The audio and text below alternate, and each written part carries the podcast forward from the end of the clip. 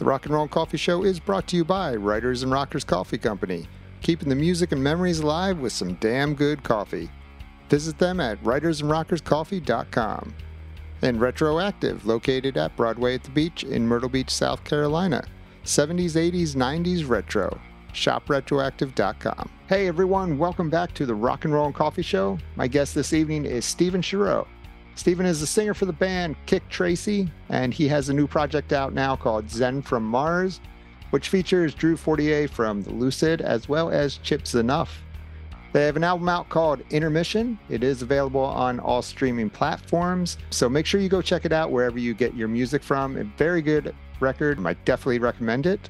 I'm going to talk to Stephen about uh, Zen from Mars, and I'm also going to talk to him about his audition for three great bands, not one, but three. He auditioned for Motley Crue, Velvet Revolver, and Stone Temple Pilots. Um, so we're going to discuss that. We're going to discuss the possibility of Kik Tracee reunion and much more. I hope you enjoy this conversation as much as I did, and I appreciate you watching. Thank you so much. It's the rock and roll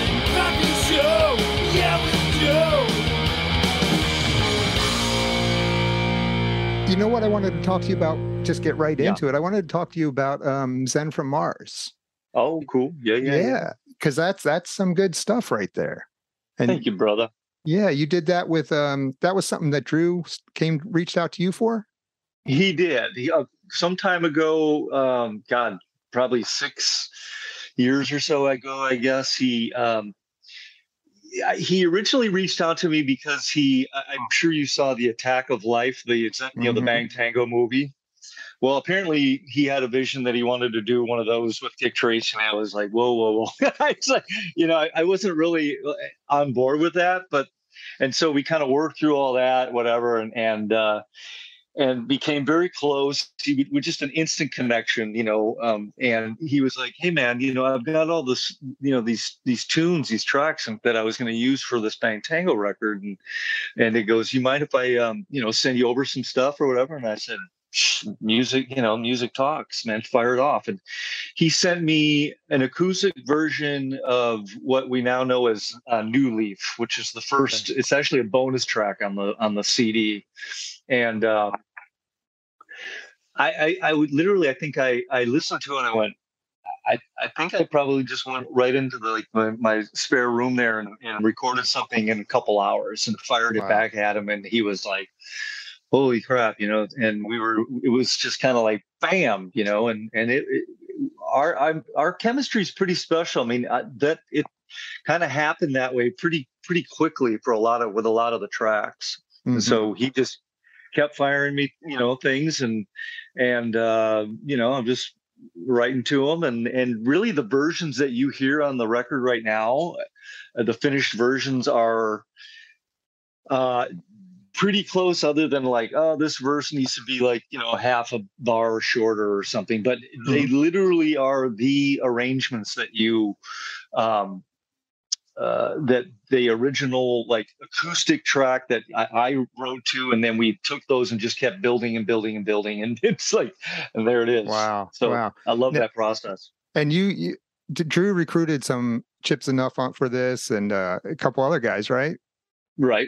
Yep. Okay. Everybody re- recorded in the comfort of their own home. I actually went to Chip's place in Chicago early on when we were, you know, we were thinking, oh, it'll be a band. But in my mind, Zen from Mars has always been, you know, Drew, uh, kind of a, a writing collaborative Mm. between Drew, Drew and I because everybody kind of has their own other projects going on that he had involved. And I, uh, really to me the core of it is myself and drew whatever happens you know outside of that live and if we decide to go play something is it could be you know like the next record could be, could be a whole different group of people which Mhm. we've already talked about et cetera et cetera so yeah but we love chip and his stuff is amazing Awesome. So you So- are going to plan on doing some more music together.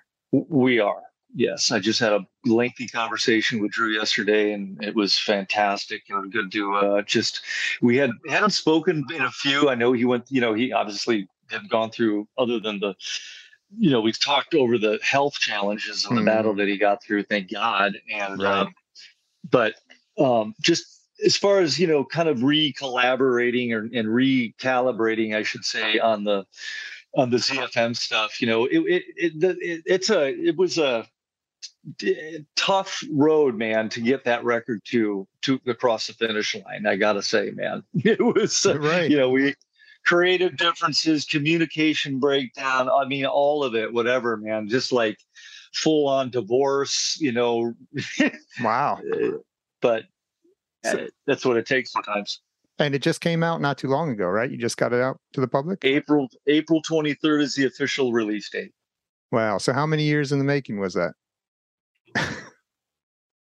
Quite a few. It, yeah, it was. It's six years. I'm gonna guess somewhere around there. Is probably when he first sent me New Leaf and a Flame. Again, those are the two bonus tracks, which is kind of ironic. But um, and you know, so it got a fast start, and then it like just you know fizzled for a second, and then it got kick-started again, and then it just completely imploded, and then you know, pandemic hit, mm. and hmm. then yeah, and then I was like, you know, one way or another, I'm getting this record out because it's. I'm very proud of it. Actually, I'm. I. I. It's. You know, I put a lot of a lot of blood, sweat, and tears into it. I mean, myself and Richard, and I mean everybody that's involved. I, it couldn't have gotten done. Obviously, everyone did their part, and it's beautiful. But uh, God, I mean, I have also a beautiful chemistry with a guy named Richard Easterling, who's the the uh, you know uh, engineer producer guy that we kind of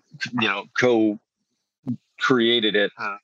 And we spent a lot of time in Colorado Springs just hashing that out, you know, and figuring it out. Everybody recorded all those tracks. You know, the band was never in the same room together once. Sure. So it's yeah, that's a it's a complete file sharing, you know, comfort of your own home kind of recording. So yeah, just a lot of work and tweaking that stuff and and um but I'm very happy with it and very proud of it. It's it's awesome stuff. You sound great on it. Everybody sounds great on it.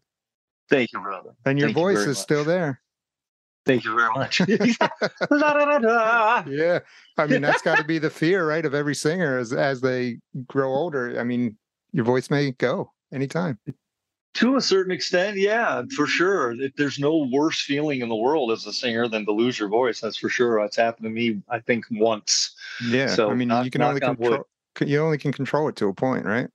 This is true. This this this is my instrument, and so I, you know, been fortunate enough to be conscious of that at a very young age, and I've taken, you know, measures in my life to, uh, I guess, to preserve what I do mm-hmm. have and, and take care of myself. So, mm-hmm. knock on wood. Mm-hmm. That's awesome. Now, when Thank you recorded you, this, you said you recorded everybody recorded their own tracks, which is yes. becoming more common these days. Um, yeah. You like recording that way? Um, I do uh, in certain respects because you know you don't have all the too many cooks in a kitchen kind of a thing, you know, in a mm-hmm. room and everyone's you know you're pulling your hair out sometimes and, unless there's a really beautiful chemistry. I, I do miss being in a room with a group of guys that has this that flow you know that that's where creativity is there's no you know the egos or everybody's checked out at the door and it's just a beautiful kind of you know um, flow um, so mm-hmm. uh, however it gets done you know i mean it, it, it in this particular case um, i guess to express my, myself creatively and get this pro you know particular vision out. This is the way it had to happen. So mm-hmm. I don't know if it would have gotten done in, in another in another scenario. Right, right. And then um, you released some solo records. What was the latest one? Um, Silver Linings. Correct. That was in 2020, right? Early pandemic. Yep. Yeah. Literally. Yeah. Yes, sir. So was the pandemic was that in full force when you released that, or? Were you not expecting that? It was, and you released released it anyway. I did. I just I, I, had the songs, and I thought, you know, all of a sudden we were in lockdown, and it was. I think we, uh, you know, all, all of that music is stuff that I. I kind of like write by myself sitting here on a piano, which I mm. don't even consider myself a piano player. I'm kind of like a, you know, just by ear, childlike, you know, and, and, but it's a beautiful process for me to just like get out of my own way. And I, I love the piano. It's been an incredibly enlightening instrument for me as a singer and, and just melody, etc. But I had the songs, and Bernie is the guy that I did my first solo record with, and uh, which is called uh, Golden. And so, you know, we were kind of like it, I think the restrictions at the time were starting to ease a little bit. You know, we could go out and I think I was golfing or something. yeah, yeah. You're a golfer? excuse get outside. I am a hardcore golfer. Yes, I am. wow. Um, um, but uh, and so I just connected with Bernie. I said, "Hey man, I got these tunes," and we went and recorded them and put them out. So we, we very comfortable, good chemistry. I had, you know, obviously with him from Golden and previous, you know, recording sessions, etc. Sure. So it flowed real nice. Yeah, and the songs came out great on those as well. I mean, I, I, wasn't, I didn't know what to expect when I first put it on. You never know what to expect when you put someone's solo record on, you know? Yeah. Um, but it was great stuff. I mean, it's not a rock album. It's more of, nope. what would you consider that? Um, just soul, but not soul. You know, it's just me. I, I, I don't know. I think if they're just these little, little pop soul gems of mine that I, yeah. I come up with here in my home. There, it is not a rock record. It's right. not. If someone's coming to to my solo stuff to expecting to hear Kik Tracee or you know some sort of you know heavy stuff or whatever it is it's not it's just it's really just kind of allowing myself without any filter to just do what it is i naturally kind of do you know mm-hmm. trying to get out of the way of myself yeah well you have your voice is uh i always thought you know with your voice compared to the bands that were in your era at the time of the late 80s early 90s your voice was one of the ones that stood out i mean you had more more soul i guess to your voice than a lot Thank of those you. guys did. You know, Thank you. And um, to hear you sing on that kind of music was just fantastic. I think it works perfect. Thank you very much, brother. I appreciate it. I'm I'm proud of those songs. Awesome. Well, let's Thank go you. back a little bit um, to the Kik Tracee days. Okay. let's go. You miss those days? Um, some of it. some of it. Some of it. You know, I miss um I, I miss, like I said earlier, I kind of miss that camaraderie of, of, of, you know, knowing that you're you've got rehearsal that night. You know, I mean, we rehearsed a lot. You know, we we we were definitely like, um, I could be doing anything as a job and and and, and get through the day knowing that I was, you know, gonna that we had rehearsal and I was going to rock that night or a gig or whatever it is. Mm-hmm. And I missed I missed that. You know, I, I'm kind of from the the cloth of you know living with the guys and, and just I like being around it. You know, like in, immersed in like yeah. you live in the same house you you know you, you, rehearse in the basement you record in the attic you know kind of a thing everyone's it's just 24 7 so uh, you know i do miss that aspect of it I, I miss kind of the excitement of like when we first got signed and you know all the firsts i guess if you will mm. um, of you know our first tour bus or first you know making our video just all the it's crazy man because like they were all dreams and literally visions that i, I that literally I, i'm like just standing here saying you know they things these things kind of things do come true you know yeah. I'm, I'm proof positive that like literally if you can see it you can be it and so i missed that um i missed uh some of the hair. well, the hair looks great now. So thank you very much. um, um, now you're not from LA, right? You were born, or you're from like the Midwest, kind of. Yes, born okay. in Detroit. Born in Detroit. My family, a short stint in Chicago, and all most of my family's all in Minnesota now. So, did you go to LA to be try and be a rock star? Is that why I you went did. out there? Yeah, one hundred percent. Yeah. And did and did you go by yourself or with a band? I went by myself. I actually met a guy. I came out. Uh, I actually went to the NAMM show in Chicago um, in '87. I want to say it was. Yeah, somewhere whenever. And I met this drummer. I saw him playing in like one of the demo booths, and he was like, I mean, I was just like, my—I've never seen anyone play. I mean, it was like sticks were flipping over behind his back, and it, he never seemed to miss. It was like a Tommy Lee on crack. I mean, it was just, it was crazy, you know. Just, but an, an incredible presence. Of, and I ended up meeting this guy. His name was Todd Moriarty. He ended up be, he his, he ended up becoming Theodore Love in. Um, I I, I want to say he had a, a, a, a band on the strip after we did uh, did our thing, and even after Ki- uh, Kik Tracee called Imagine World Peace, Mm. um, IWP, or I Want Pussy. I, that, that's not me. I, that was that was them. Anyway, uh, yeah, 180 right there. Imagine World Peace. Um, but he he was like, yeah, we met in Chicago, and he's like, I got this band out in L.A., and I was like, really? And I'd be, you know, we had a my family had a place out in Palm Springs, so I'd been coming out to L.A. for like holidays and this, that, and the other for years. And uh, he's like, why don't you come out? We were looking for a singer, and and I like literally flew out and met met these the, the other these the other three few guys or whatever, and, um, bass player, guitar player, and we're like thumbs up, everything's great. Flew back home. Um, I remember walking into my mom's up to you know my parents' bedroom up there, knocking on the door, and they're and they're like, "Hey, come on in." I'm like, "Hey, uh, I'm." I'm gonna. I think I've decided I'm gonna move to Los Angeles. I'm like, oh my god, what? Like, fantastic. When? And I'm like, tomorrow. You know, I like packing. I'm loading the car. They just, you know, it literally. I think I had like 700 bucks and left. Yeah. it's August of '87 Wow.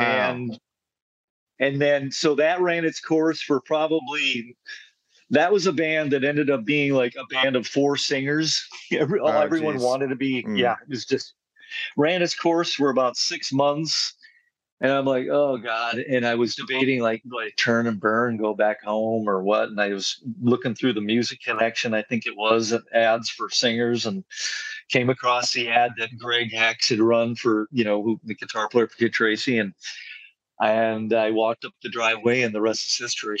that was we got signed. You know, I joined that band in like 80, uh, 89, and we were signed about a year later. In, One year, that's it. Yep. Did a three song demo. We had Cats in the Cradle. Um, we did a version of Cats in the Cradle. I I heard that. that.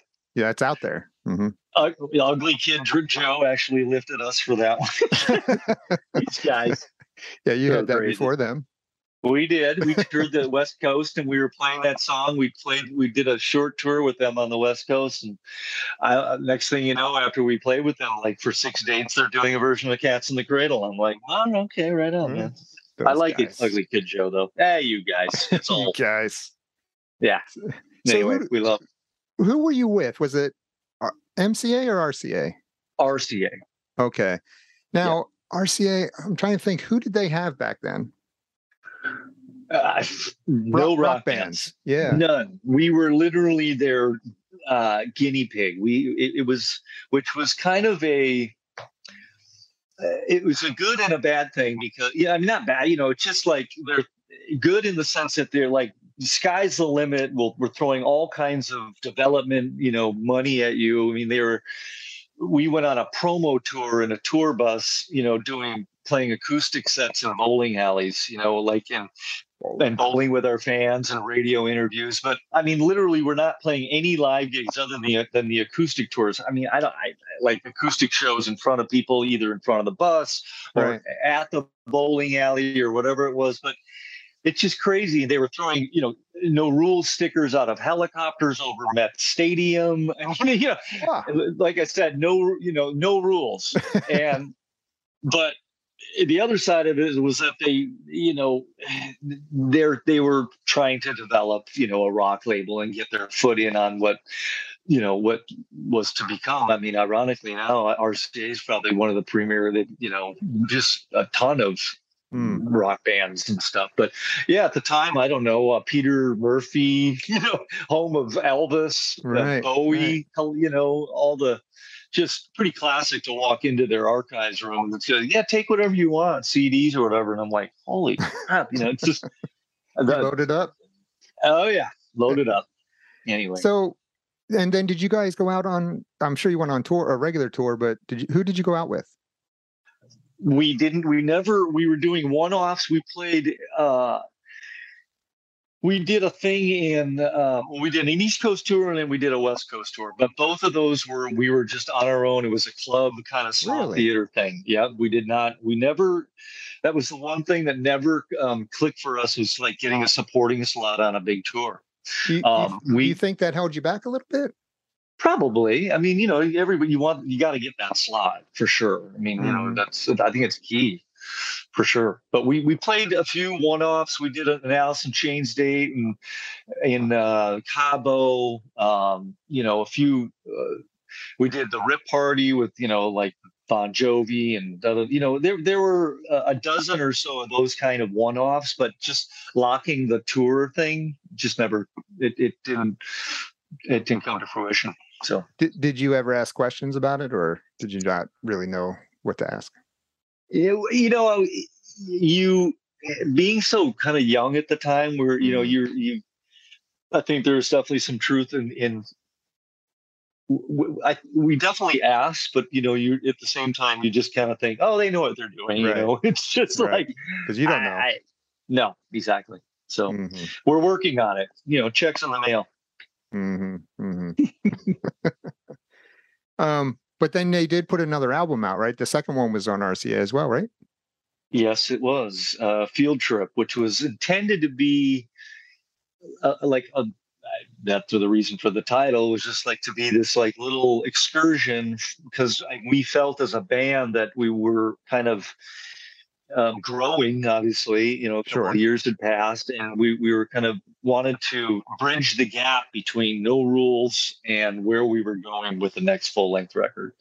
And so, all right, let's put out an EP or an extended EP or whatever it is. And and that was that was the intention behind that. We um, recruited an, an amazing guy, Chris Goss. I don't know if you know Chris or not, but he's kind of known as the Queens of the Stone Age, right? Exactly highest. yeah. He's kind of Mhm. yeah known as the desert rock uh, producer kind of guy, Right. and he he just he was beautiful in the sense that he brought back okay band in the room do what you do that's you know just kind of and recorded us that way as well very just yeah i really appreciated that just coming from a lot of the slickery from no rules don't i love no rules and i love i mean dana had a vision and we all you know followed it and went with Mhm. it and it's like you know but we i think like i said we were all kind of ready to like for that next uh chapter and so that's what we did with with uh, field trip Okay, so back to um, you mentioned Dana, Dana Strum, right? Um, how did he get involved with doing your record? so we were looking for producers and one of our top picks was um, Bob Ezrin Bob Ezrin did pink floyd the wall he's done alice cooper um, just you know fantastic incredible uh, producer. Um, and met with bob went to bob's house you know sat there with bob on the piano da, da, da, you know going over things et cetera et cetera. He was into it.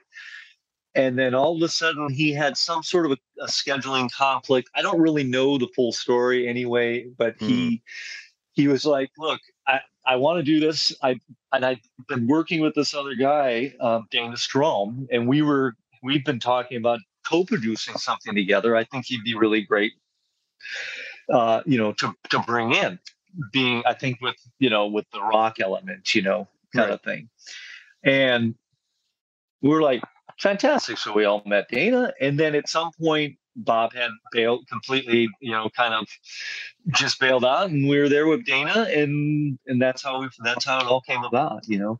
And uh, Was Dana into the band, or was he doing it just to kind of get in there and do it? no, no, no. Dana was very, very much into the band. Was a huge, huge. I mean, I would even think to this day, just he was just so such a champion of our cause. I mean, he he he loved the music, loved working with us, and it, was it was it was a pretty very cool, good Mhm, time for us. mhm. Good, good. And then, um, so the third album is when you guys ended up calling it quits, right? Be- While you're recording that. We were we had and budgets approved. Uh, we got a guy named Garth Richardson. It was um, tasked with uh, producing. Um, we were set up in, at uh, Sound City, which I'm sure you've seen that documentary. That's where we recorded um, Field Trip, by the way, in the middle, in the midst of the riots, where they locked down everyone. We were literally like, No. Yeah, yeah, yeah. We were we were in Sound City, and when the riots, the Rodney King riots broke out, How, and they're like, city's on lockdown. so how long did so did you keep recording or what happened? Oh yeah, no, we we Might just well, that's right? like, yeah, that's what we did. We recorded no, uh, we recorded uh, field trip, just kept on trucking. so um, anyway, so yeah, we're we're in like pre-production room, all you know, set up, um, tr- doing you know pre-production for tunes and and uh, you know all of a sudden, you know we the band was in a very everybody was growing up you Mm, know and going through yeah and going through like their personal stuff and and and you know uh, families were coming along and uh i mean i i think just a lot of like personal and and self-discovery mode like the other songwriting people like want to bring in other songs and this that and the other. I mean we not that that was none of that was uh, you know um uh, allowed or anything like that. It was Mhm. just like we had there was a flow and then it's like we did uh it, you know the field trip thing and which went magnificently it was fantastic and then all of a sudden after field trip it was like no one wanted to come back from the field trip you know? It's like it was this really weird like I, I went to uh, you know Mexico and Honduras, and I was backpacked for three months, and I just was like, you know, uh, like is this kind of just questioning everything? And I think everybody everybody else is going through the same thing, um, and some tension, and you know, people will say, oh, you know, the band will say I wasn't, you know, writing lyrics fast enough, or this, that, or the other. I take I own my own shit. I, I mean, you know, there's an album of eight songs out there that literally I have would have no problem, you know, releasing at this like today that- right. that you know completely contradicts any of that. So, but at some point, you know, Garth Richardson and the band, I, I unbeknownst to me, decide they think that they need a different singer. okay, now mind you, singer. yeah. Now, mind you, the the record deal, th- there is no record deal if I'm not in the band. So whoever whoever's idea it is to, I'm not saying that from any place of you know, I, I'm just stating the facts, and this is how you know. But I just find it ironic and kind of you know funny that okay, we're gonna get we're gonna get we're gonna replace the singer, you know, because whatever.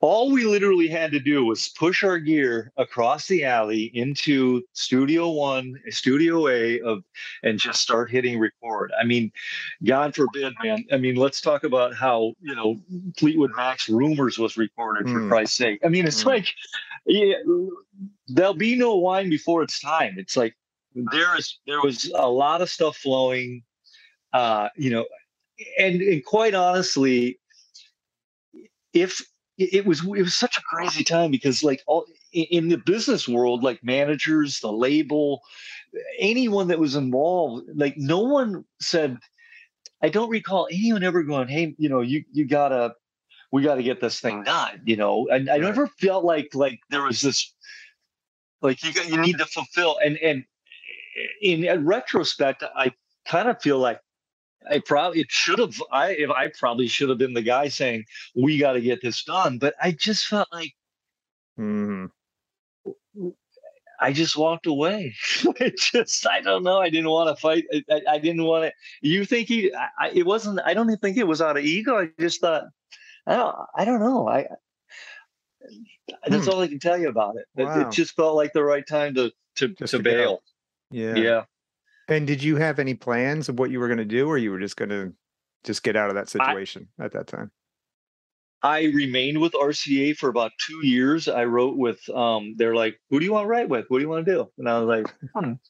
I mean, I was on retainer. I was getting a monthly stipend, whatever, you know. and I Uh. was, uh, and I thought, oh, yeah, well, there's this guy in Minnesota that I kind of always, you know, and I, a guy named Bryn Arns. I, I don't know if you know Bryn or not, but he's in a band called Flip currently now. And actually, Flip came out of the thing that he and I started back then when when I had just left um, Kik Tracee. And, um, but I wrote, went ended up going to New York, writing with this guy with Bryn, and we probably wrote like 20, 30 songs. was- Kept firing demos off to RCA. They're like, "This is great." Just kept going and going, and then it was kind of like it all just kind of fizzled to a certain extent, but it was fizzling more with me because it, it all kind of felt like a rebound relationship to a certain Mhm. extent. I, I I'm very kind of a- an emotional being, you know, if I if you will, but um hmm I, I again I was just in this place of I'd been since I was you know 12 13 it was like one band to the next to the next to the next to the next led me to LA this that and the other and I was just and I, and then there was a part of me where it's like okay all those dreams came true now what? You know? Right. do I and so but the one thing I can't shake is the the desire to write a song you know to to craft and, and write a song. So that's Yeah. that's insane and perform so that's what I do Well, you're know, a like- performer, so yeah. I mean, yeah you don't lose as a musician. You don't lose that urge. yeah At least I don't think. You know. I have not lost it Yeah. Yeah. So what what was your next project that you did then after that? I mean, when was Uh, that? it was called Heavy Syrup. It was with um, with Bryn. It, it was all we recorded a, a bulk of it in Minneapolis in a studio called the Sound Gallery. Um, This is ninety four to you know like a maybe a year and a half. Like So you didn't really to- take a big break.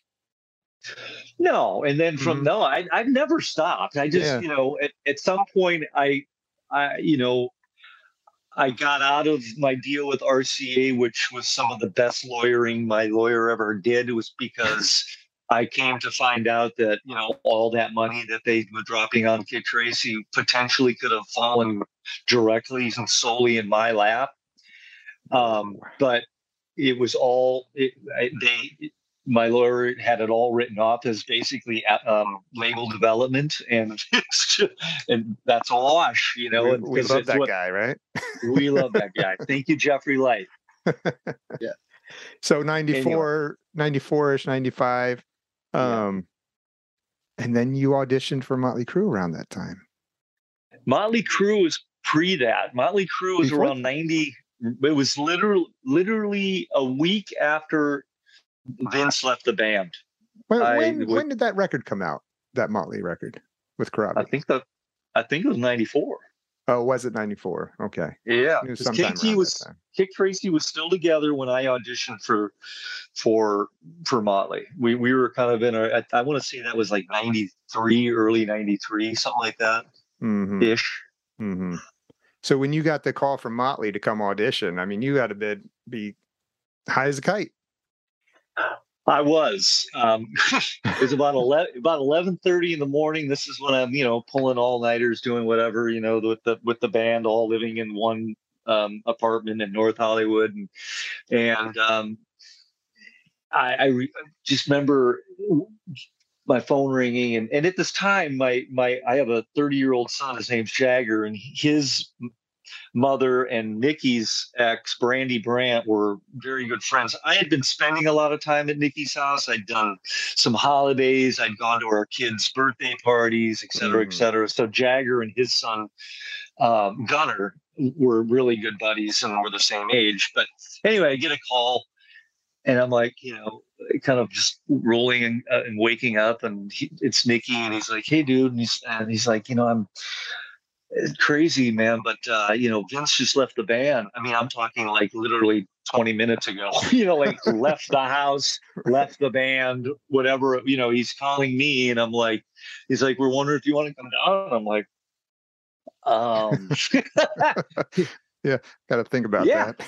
yeah, give me, let me just finish waking up. But yes, it's just a dream kind of thing. Um, nevertheless, yeah, that that all happened, and I uh, maybe I'm gonna say, like I said, four or five days after that, he, you know, I ended up in the, some room over by the Burbank Airport and, Hmm. and rolling in and spent about three four hours there. Um, you know, like, hey, dude, you know, Tommy from behind the kit. What do you want to play, man? It's like, ah, ah, you know, and right Yeah. into live wire. And then I just, I step into a circle of, you know, basically my own world of like monitors, and it's so fucking loud. Pardon my French, but it's like I, I, I rehearse loud, and I've rehearsed in in, in loud, loud environments. But this was like, you know, like jet airliner, you know, just crazy.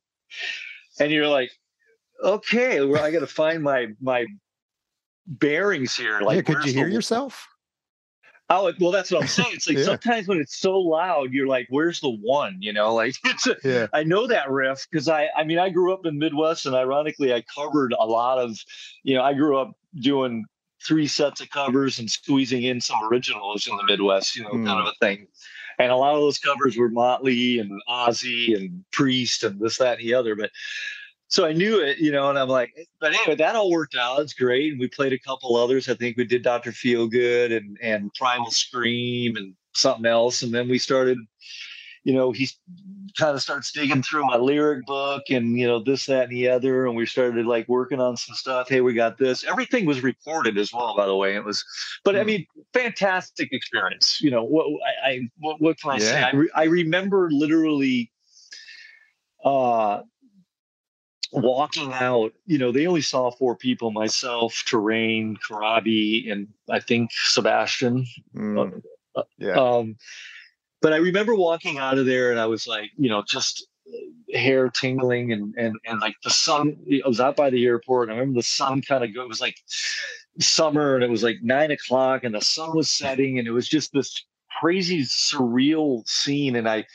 I remember getting in my car and it was like and and uh, thinking that was fucking amazing and but that's not that's not for me you know? Oh, so you like i literally yeah yeah. I, I knew that that i was not i did not want to fill those shoes. I, Mm, that is not something i wanted to do.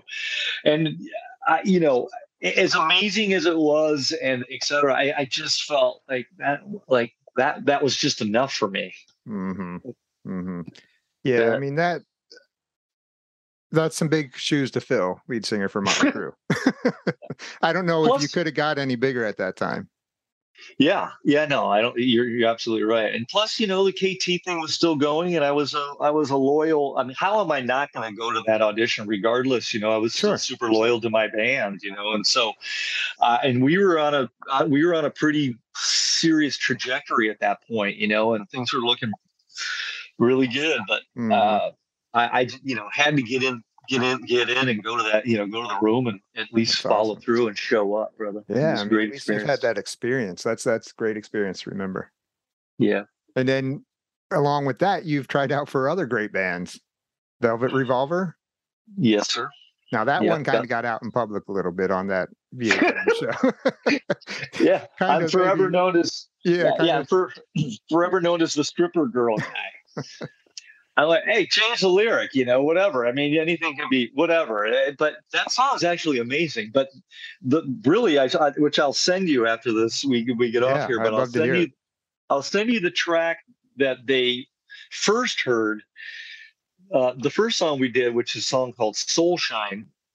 Um, this is an interesting thing because um, the guy that got me um, into that room was a guy named John Greenberg, and John Greenberg was re- representing Corabi at the time, and that I met um, Greenberg during the Motley auditions, and ever since then, Greenberg has made been a major, major champion of my cause. He's just like, got to see this guy, you know. I mean, it- it- with Velvet Revolver, he's and he is also, uh, you know.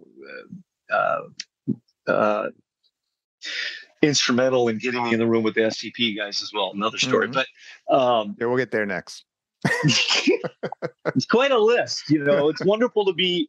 It's wonderful to be uh, to be recognized and and, Yes. and like. It, I mean, it's a beautiful thing. You know, I.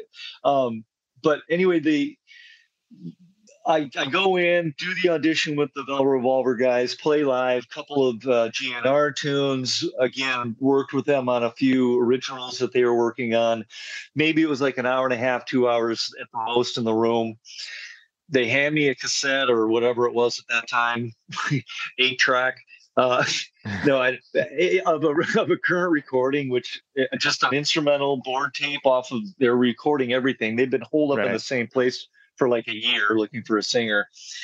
And they hand me this track and I took it back. And from that point on, like, you know, VH1's following me around. They went to my work. They came to my house. I was living in a tree house at the time in Venice. They came, they were following me around, recording the track. You saw all that, etc. Anyway, I, re, I, when you see me taking that um, song to them, that's actually me bringing a song called uh, Soul Shine to them. And literally, I dropped that off, and uh, like 15 minutes later, I get a this is the initial, you know, after they give me the first track, I dropped that song off, and Greenberg calls me up. He goes, "Dude, they're freaking, they're fl- they're flipping out." You know, I, I send them this track, and they're like, they want to give you more music. I'm like, kick ass. And so that's when they gave me more stuff. And I wrote, you know, like, I think I ended up writing three songs. Um, but anyway, I'd love you to, for you to hear the song Soul Shine. yeah, Because, I would love to. or, yeah.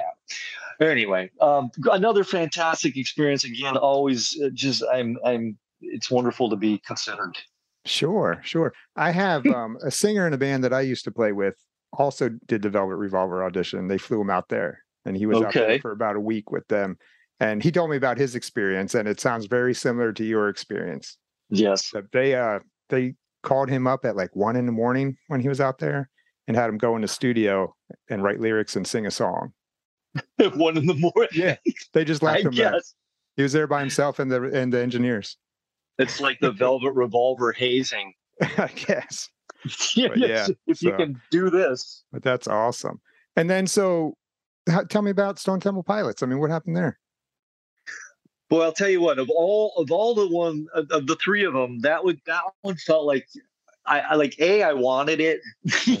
You know, like I, I it made the most sense. You know, it made the most like I I, I just like oh man, you know, like definitely did my my do did you know did my homework and I wa- I felt I was maybe might have even been over prepared. Who knows? But um, that was a, again. I, I just I feel it's just wonderful to get in the room with the guy these guys and just feel that that energy you know and just be around that that you know that little that thing Yeah. you know whatever that sparkle is you know what i mean?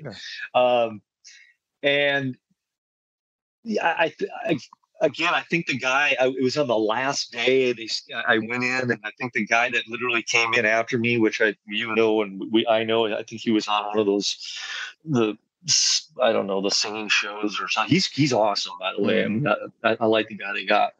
Excuse me, but um, you know, I that, I just I don't know. You know, it's like going in for a movie role. I guess I don't take any of it personally. I'm just honored to be to be. You know, you just they're looking for what they're looking for. You know, I mean, I did my part. I couldn't have sang it any better, or or you know, it's, it, it is what it is. I could definitely see you singing those songs. Thank you. Yeah. Yep. But uh, that's great, though. At least you got the opportunity with three great bands. It was not like Yes. just a little band that called you up to audition. These are three great bands. You know what I mean? True. True that. No, So, it's a beautiful thing. so, so what do we have for future plans with you and, and Kik Tracee? Anything? Because you got to say, you got to admit, all these bands are back together now. so, Yeah, know, except you guys and a couple others that I know of, but any Yeah, plans for I- that? I, I keep thinking we're we're probably the last band on the strip that hasn't reunited, um, which keeps, con- uh, in my mind, increasing our our our value or something. Who Right. knows? I don't know. Uh, the longer we go, the higher our rate. Um, uh, I don't know if there's any Kik Tracee plans. If anything uh, by way of Kik Tracee music um, happens, it would most likely be through me in some sort of like I've done some acoustic shows with Drew, and we do some K- KT tunes. Hmm, I do some of my solo stuff. Drew's Drew's an amazing player and supporter of all all things me, solo, ZFM, KT. You know, and so it, that's a beautiful uh, person and team player to have. You know, on my side. You know, just so it would be most likely with he and myself and whoever we decide to. If I can incorporate I know Johnny uh, has expressed interest in, in uh, always playing with me, although he's got quite a gig now. I don't know if you, he, you know Johnny Douglass. He's now, I think, uh, he's the. They made an announcement. He's now the full time drummer of Aerosmith, the Really? old drummer for KT. yeah, Johnny did not know Douglass. When was this Yeah. news? When did this come out? Uh, three months ago. Ah, Yeah. I, missed it. Huh. Yeah. Oh yeah. So he's got something going on then I'd say. Yeah, he was Tommy Kramer's uh, tech for like eight years or something. He uh, literally after KT broke up, Johnny went on the road with Frank Beard from ZZ Top. Johnny's from Houston and knew Frank from back in the Hmm. day. And Frank was like, "Hey man, you want to come out?" And he first he was reluctant, and then after he did, he loved it. And he, he's been he literally has been Alex Van Halen's tech. He's just like Oh, the wow. premier guy. Tico Torres. Alex Van Halen for like 10 years. Uh, he did, uh, you know, like I said, Tommy Kramer. And then when Tommy had an injury, he was the guy that filled in. Um, I think in 2021 or 2020, I think he played more gigs than Tommy did while they were doing those residencies in, in Vegas. Wow. But but um, anyway, maybe he'll find a break in his schedule and we can fit some KT dates in there. I, Well, I mean, I bet the opportunity's there. I gotta imagine. I mean, you. I'm sure you have you gotten calls. I, I get I get Yeah. the Facebook uh, messages from different people, maybe on a you know a bi-weekly type thing for Yeah. this, that, or the other. But you know, uh, no one's. Uh, yeah, we'll, we'll we'll see what happens. I mean, like I said, it'll. It, I think Drew will definitely be part of that, and uh, I, I can't imagine any. Uh, Rob, the bass player, has expressed he'd be like he said he'd be up for it, and I know Johnny would be up for it. But both Mhm. guitar players are a little dicey. Mhm. Maybe I could twist Greg uh, Hex's arm into it, but other than Mhm. that, I Sure. it would What have a- to. What about the Yeah. album that didn't get released? Do you own the rights to that? Can you I- put it out? I can, and we we are going to do that. I'm going to put that. We're going to end up putting that officially out through KRM, the record, the label that I just put out the ZFM stuff on Right. through it through Richard. Yeah. Awesome. So we're yeah. So we're gonna we're gonna kind of uh revisit that sonically, master it. You know, not do a, too much to it. We might throw a you know a little some guitar you know uh, here and there or something to just kind of but I, or just kind of as is and just give it a little you know shine Mhm. uh, other than that but yeah we're gonna package that up and put that out center of attention Do we, do we have a, a plan, a date, time? no Okay. I'm gonna I'm gonna say 2023, but Yeah. you know, uh, it's right now we're we're in ZFM mode, and I you know in a perfect world, I'd like to get you know in, in my chat with Drew yesterday, we're we're discussing you know getting a live you know band together to go out and support that. So that that's the next focus. Also also working on a potential musical for Zen Mars. Musical. That Which- sounds that sounds complicated. It is, but it isn't. I've been in several. I actually played Jimmy in the musical staging of the Who's Quadrophenia, Right. um, and I've done also um, uh, a piece, uh, an Arthur Miller piece um, called Temptation, where I played Lucifer, which is kind of like this. Uh, you know, I, I, it, it's I think it's the rewrite of the Book of Exodus. Anything anyway. Um, but yeah, musicals, uh, rock opera. Um, you know the zen from mars thing is uh there's there's actually a pretty insane story there so i'm that i'm going to tease that right now and then i'm to i'm for, that's formulating as we speak Awesome. Awesome. Now you were also in a Who tribute band, right? i do that on the side as well Do you still do that? i do that on i still do Yeah, you still do. yeah Oh, that's fantastic. that's how I, I- got into the, the, the tribute game from doing the uh, the the quadrophenia. Um, You know, when I was doing the quadrophenia gig, because the band that was in that uh, piece at the time was a this the show was built around that band. It was like a 30 person cast, sh- you know, show that was intended to go to either off Broadway, Broadway, or Vegas for a residency. We showcased that for Roger Daltrey and Bill Curbishley, the manager of the Who at the time.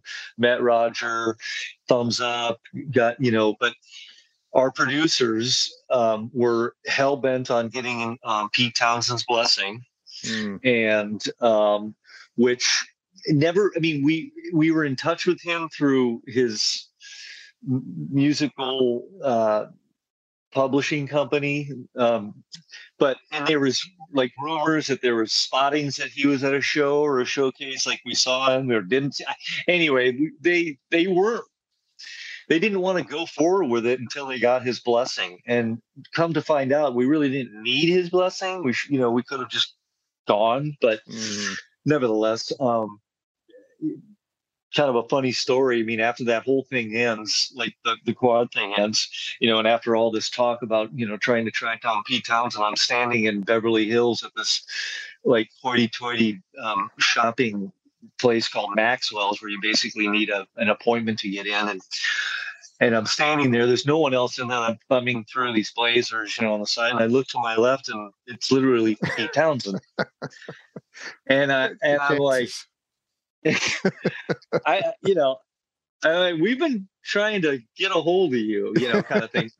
but really, I just said, look, I don't usually do this, but I feel like I must. I've got to introduce you myself. I've been playing, you know, your character Jimmy and Bill Schultz. is- He's oh, all right, right. Oh my God, blah, you know, and he just lights up and he, you know, he starts for the next thirty minutes, you know, for all the salespeople. And this bloke plays one of my characters, and you know, in my piece Quadrophenia and a rock opera. And da, da, da. I mean, you know, there, it was just, he gives me his email, you know, literally, and to this day, I can fire off at him, and he's like, responds in five Awesome. minutes. That's awesome. crazy. I love to hear stories like that. That's fantastic. Yeah, that's something else. It was amazing. So Oh, good. there you have it, brother. I'm glad to hear and to see that you are still that you haven't stopped and you're still Thank on you, top of your game. That's fantastic. And that I you're really working with Drew because Drew's great. I couldn't agree with you more. Me Yeah. too. I, I'm. I, it's a beautiful thing. We we've got quite a chemistry, and I value and value it very much. And he's he's a very Good. special person in my life. I, I appreciate him. Fantastic. So- All right. So your Zen from Mars stuff is available on iTunes as well as all of your material, right? Yes, all the streaming outlets and all that stuff. Yes, sir. Awesome. All right, Stephen. Well, it was a pleasure chatting with you, bud. And you as well, Joe. It's really a pleasure, man. That was fun. I appreciate man. you. All right, Thank buddy. you. Appreciate it. Cheers, man.